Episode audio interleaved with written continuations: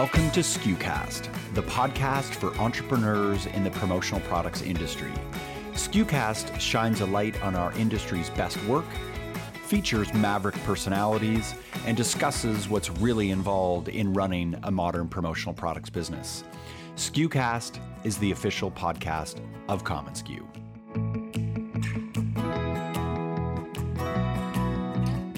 all those things that you mentioned, whether it was, you know, the quote, uh, Great Recession of a few years ago to different, you know, like the governmental cl- clampdown here on, um, you know, on pharma, those were all significant, right? I don't think I've personally uh, written an article that addressed what were some of the like just fundamental challenges that the industry is facing quite quite like this one. More and more, clients are requesting ramped up rebates, longer net payment terms, consolidated monthly invoices, lightning quick responsiveness, and even full integration with their enterprise resource planning software. The most universal issue, however, is rampant requests for rock bottom pricing. The demands are often spurred by clients finding merchandise online and then insisting on match or better pricing for products and services that might not be a true direct comparison to what the distributor is proposing in terms of product and service. That's a quote from our guest today, ASI's executive editor Chris Ruvo, in an article recently published in ASI's Counselor magazine entitled Promo Plight Distributors Feeling the Pressure. Chris is executive editor for ASI's Counselor magazine.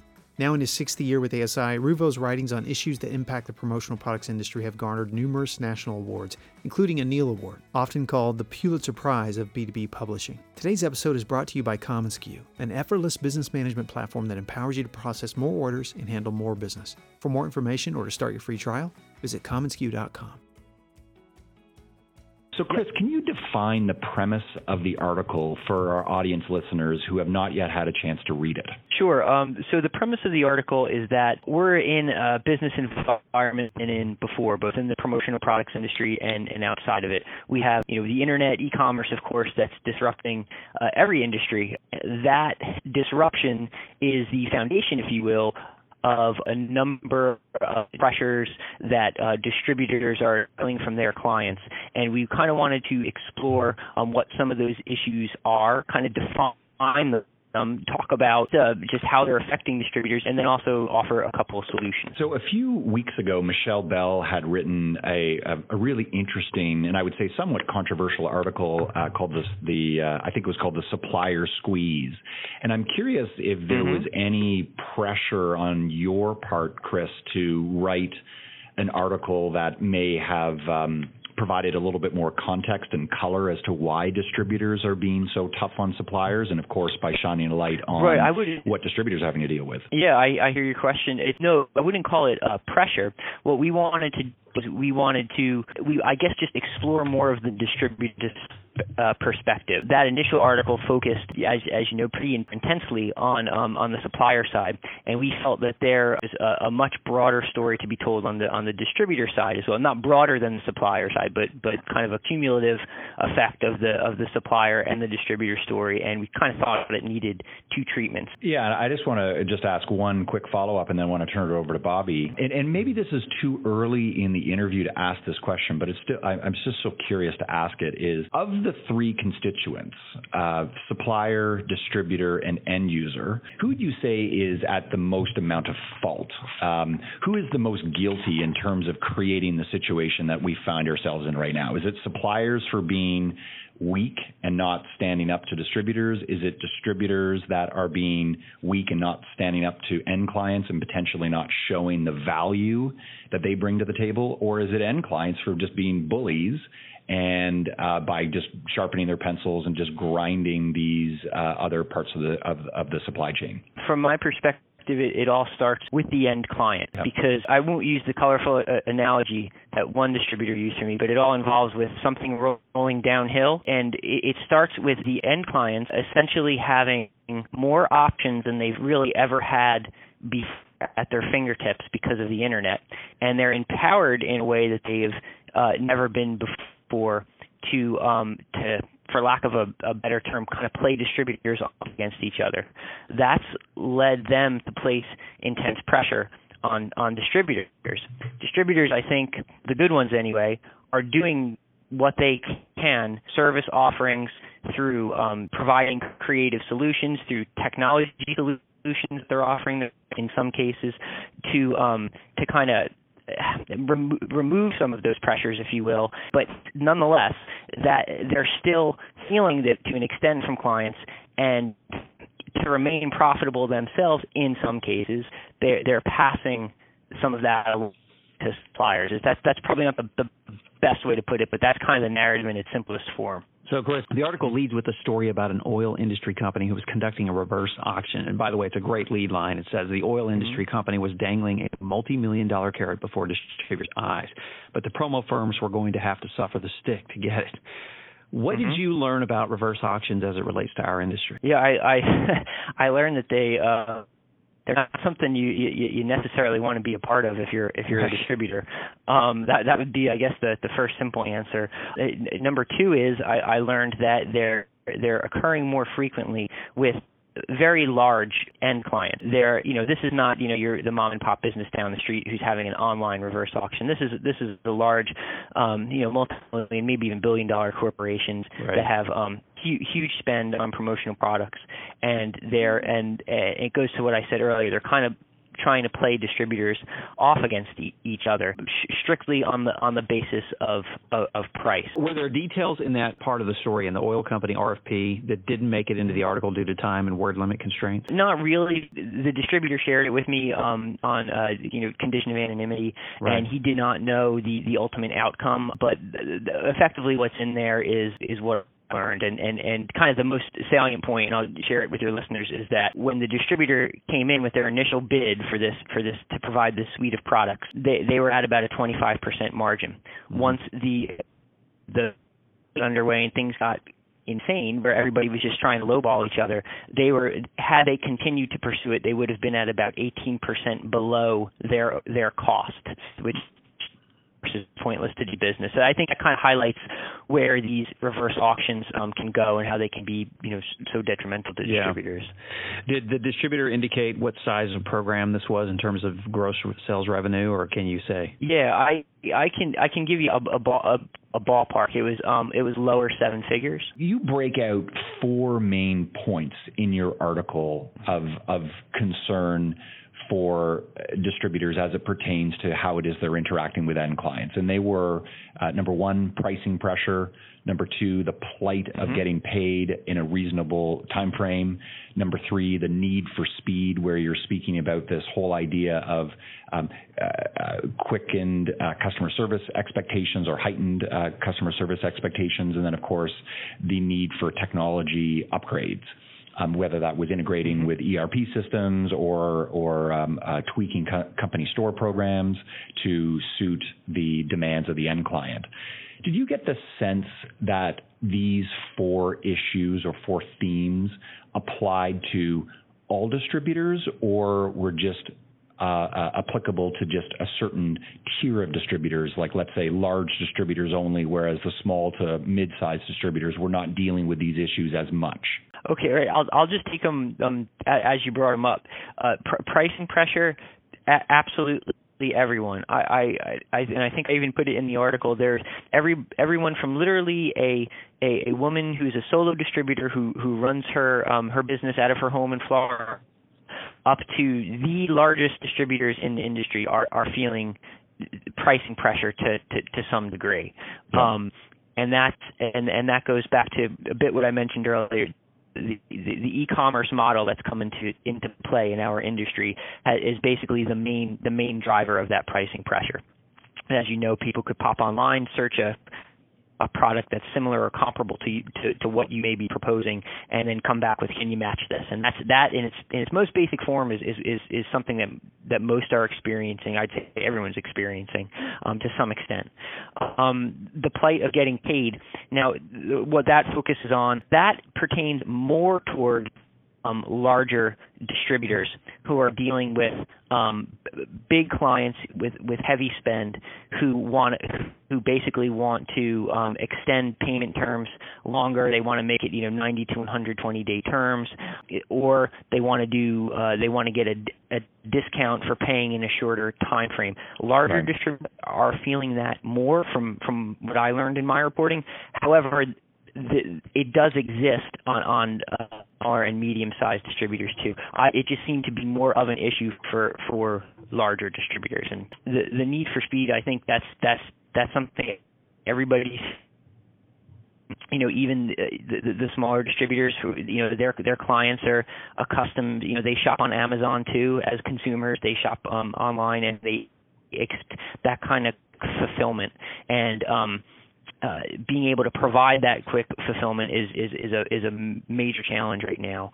Um, and then for um, the updates required in, in where customers are seeking more technologically advanced solutions from uh, distributors, that that seems to be something that larger distributors are are more focused smaller distributors um, are, are really not even in, playing in that in that realm um, yeah, it's not right. to say that there's not ones out there who are to an extent. There, I know of ones who are, but generally speaking, that's an issue that's that, that the larger distributors are, are are dealing with and and trying to make a point of differentiation for themselves. Chris, as you were writing this article, you know you probably had some idea where this was going. Um, were there any surprises? What did you learn that you, you did not know after visiting with some of the distributors? Well, you brought up the reverse auctions before, and I, I guess this is a bit of my ignorance. I I, I did not realize that they, that that was going on, which is why I made it the, the lead of the article. Um, I, it just seemed like wow, that's that's just a horrible situation, you yeah. know, where um where there it's like you know you, you at least give the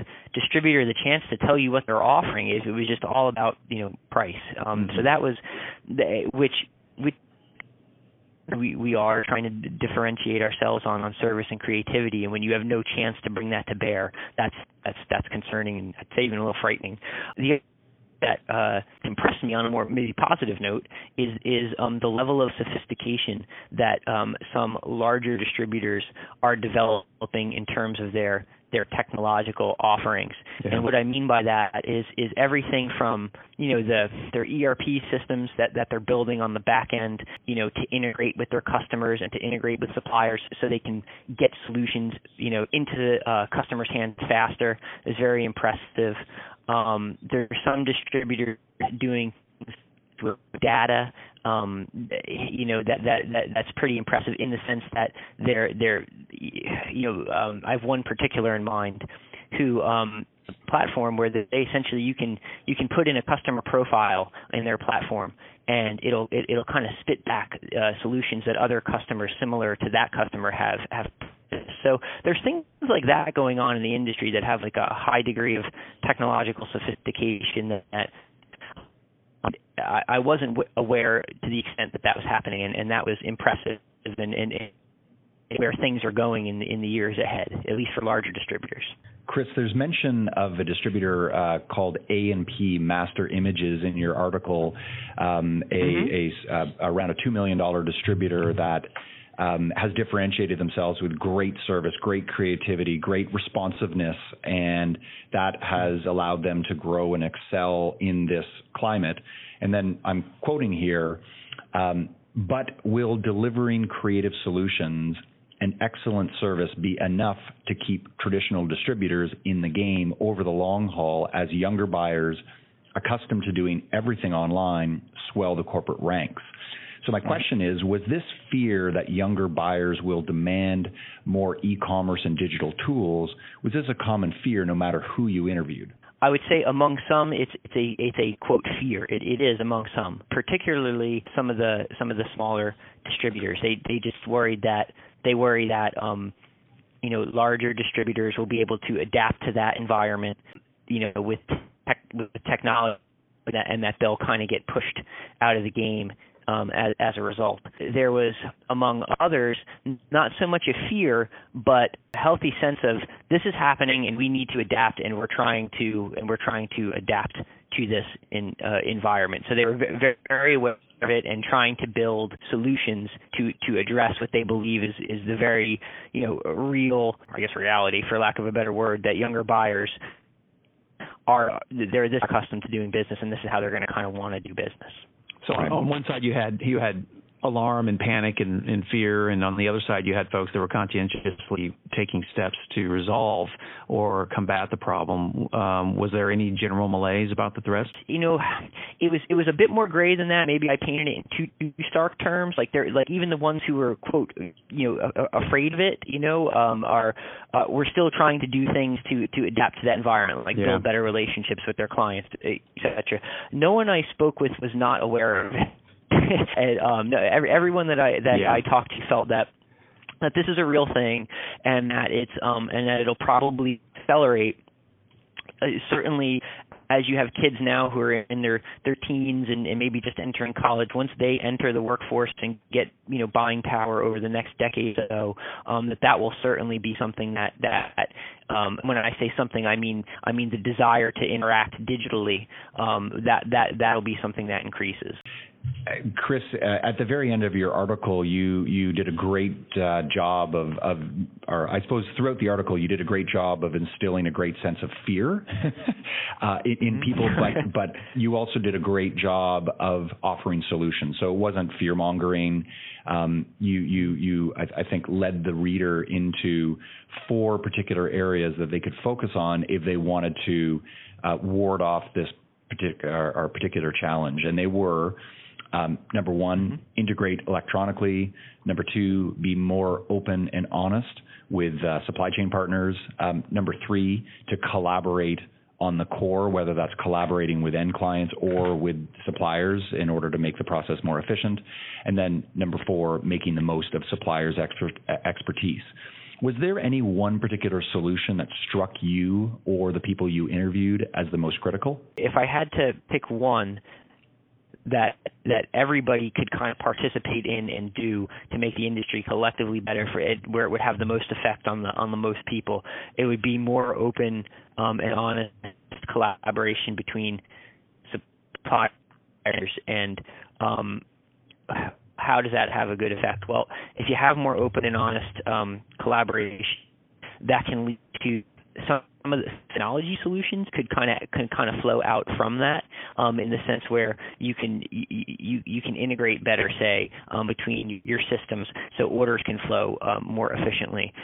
You can you can rely on supplier expertise more to um, uh, you know to help you as a distributor in in, in the selling process because you're not worried that they're trying to poach their clients. And um I, I know some of that can sound like pie in the sky stuff to, to people but um but it is but it is in speaking especially with suppliers something that they open to doing and, and, and wanting to do that they felt they could better support their distributor customers if they if, if the relationship was a little bit more open and honest and, and integrated.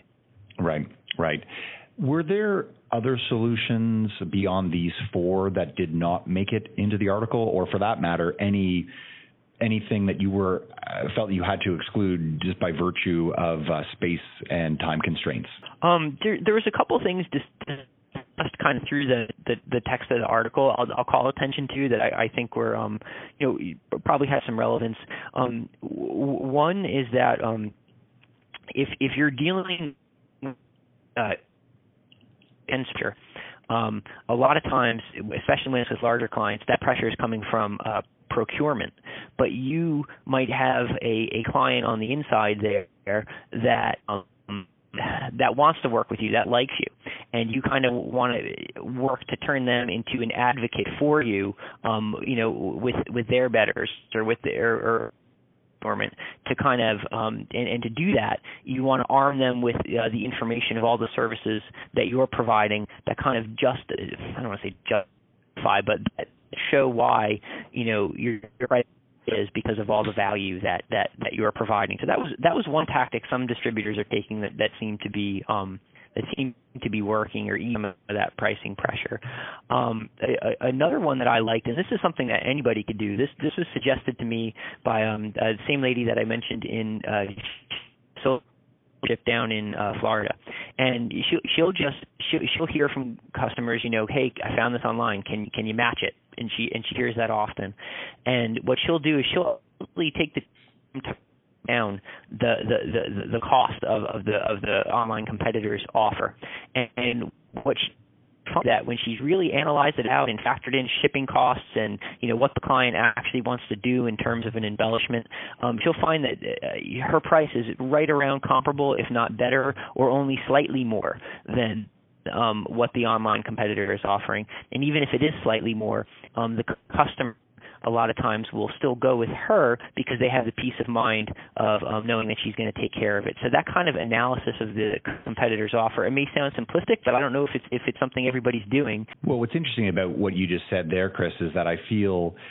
that this sort of price comparison and price shopping has existed mm-hmm. from the beginning of time in the promotional products industry. I mean, uh, across any industry. Yeah. So you could look at this, say, um, let's say 30 or 40 years ago. I'm not sure if I've got my timing right, but let's say uh, like that's when the direct mail order catalog houses came to to be in the promotional products industry where you've got you know big big catalog companies that are now flooding the market with these catalogs and these too good to be true prices and your client receives something in the mail with a flyer that's got uh, you know a, a leads item on it well, there's no question that that phone call would have happened in 1989 to a distributor from the end client that says, "Hey, I just got this thing from mail order company XYZ and their price is 99 cents on this pen. You're charging a buck 50. What can you do about it? And no question, had we been having this podcast in 1989, that would have come up.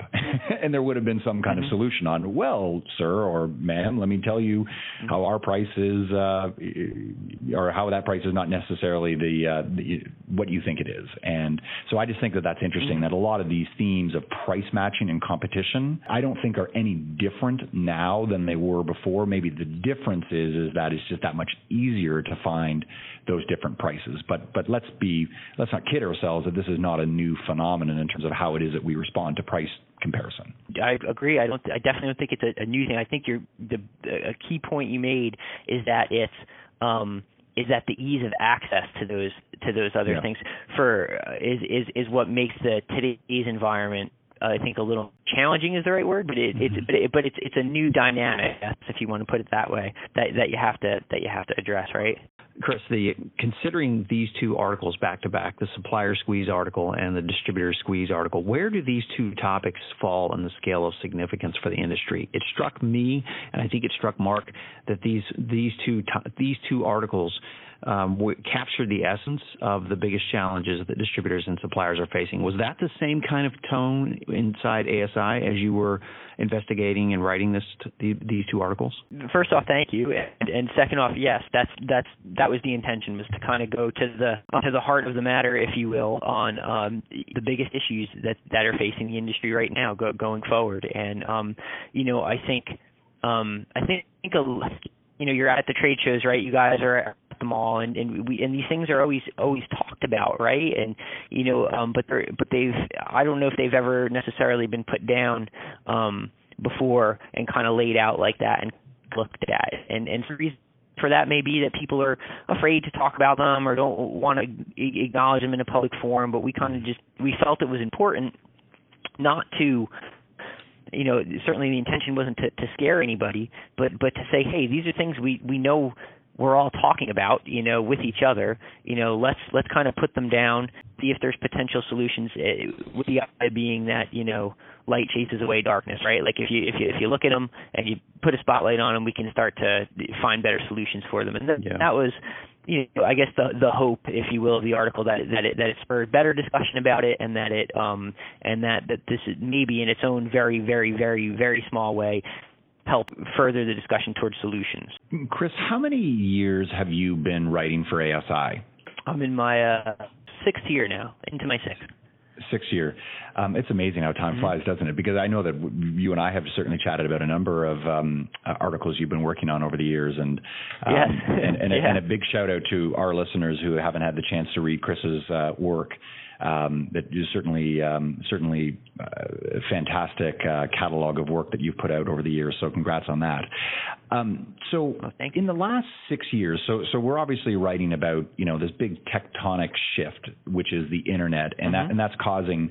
Uh, lots of cause for concern and there's obviously lots of cause for you know celebration in terms of like great opportunity new business models that are being birthed because of this tectonic shift when you think about all of your reporting in the last six years, can you compare um, or can, can you draw a line between the article that you just wrote right now to something maybe earlier on in your career that was of equal concern for the industry in terms of you know something that was going to you know potentially bring the industry down if we didn't respond?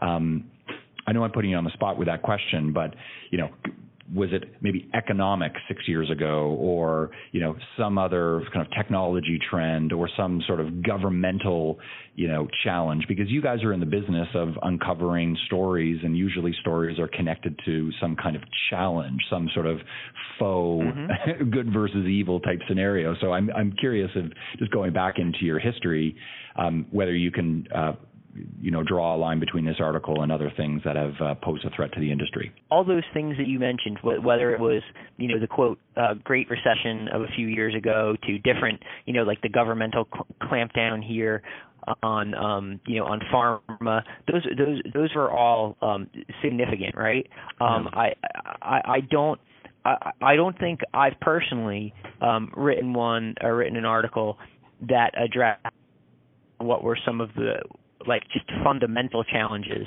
that the industry is facing, quite quite like this one. Um, I will say that there's been smaller scale articles over the years that have kind of touched on these issues to an extent, in, you know, individually.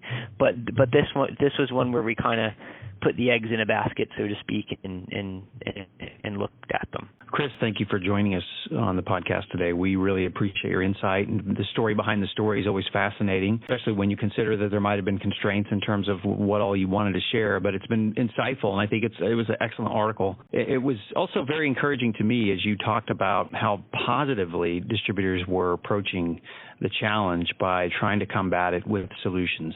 And I think that's an encouraging thing. I think we should all take encouragement from that. But take, thanks for writing a great article. Thanks for joining us on the podcast today. Bobby, thank thank you so much. And I'll just add one more point if I can yes, to, to yours. I know you're probably sick of hearing me talk. Not at all. But um, just to just to your just to your point about um, positive things, I, I, I would definitely want to emphasize emphasize that that that that there is not um, despite these challenges, there is not a sense of oh this is the end and we're we're, mm-hmm. we're dwindling on down here in the final days of promo. I mean that's that's not the case at all. And and there's certainly everyone from the from the small distributor up to the largest is is doing something to try to re- re- remain agile and competitive. And I and I think that the that that ultimately smart ones, the savvy ones who adapt with the times, uh, will. Whether that's a distributor who's going to develop a great e-commerce platform, or that's a you know a small distributor who's going to just intensify rock solid relationships with clients. I, I, I, think there's there's a future for everyone and, and certainly for the industry. Insightful and spot on way to end this podcast. Thank you, Chris, for your time. All right, thank you so much. Thanks so much for tuning into this episode of SKUcast. Be sure to keep up with our latest content by subscribing to SKUcast on iTunes or to our blog at community.commonsku.com. Until next time, friends, thanks so much for listening.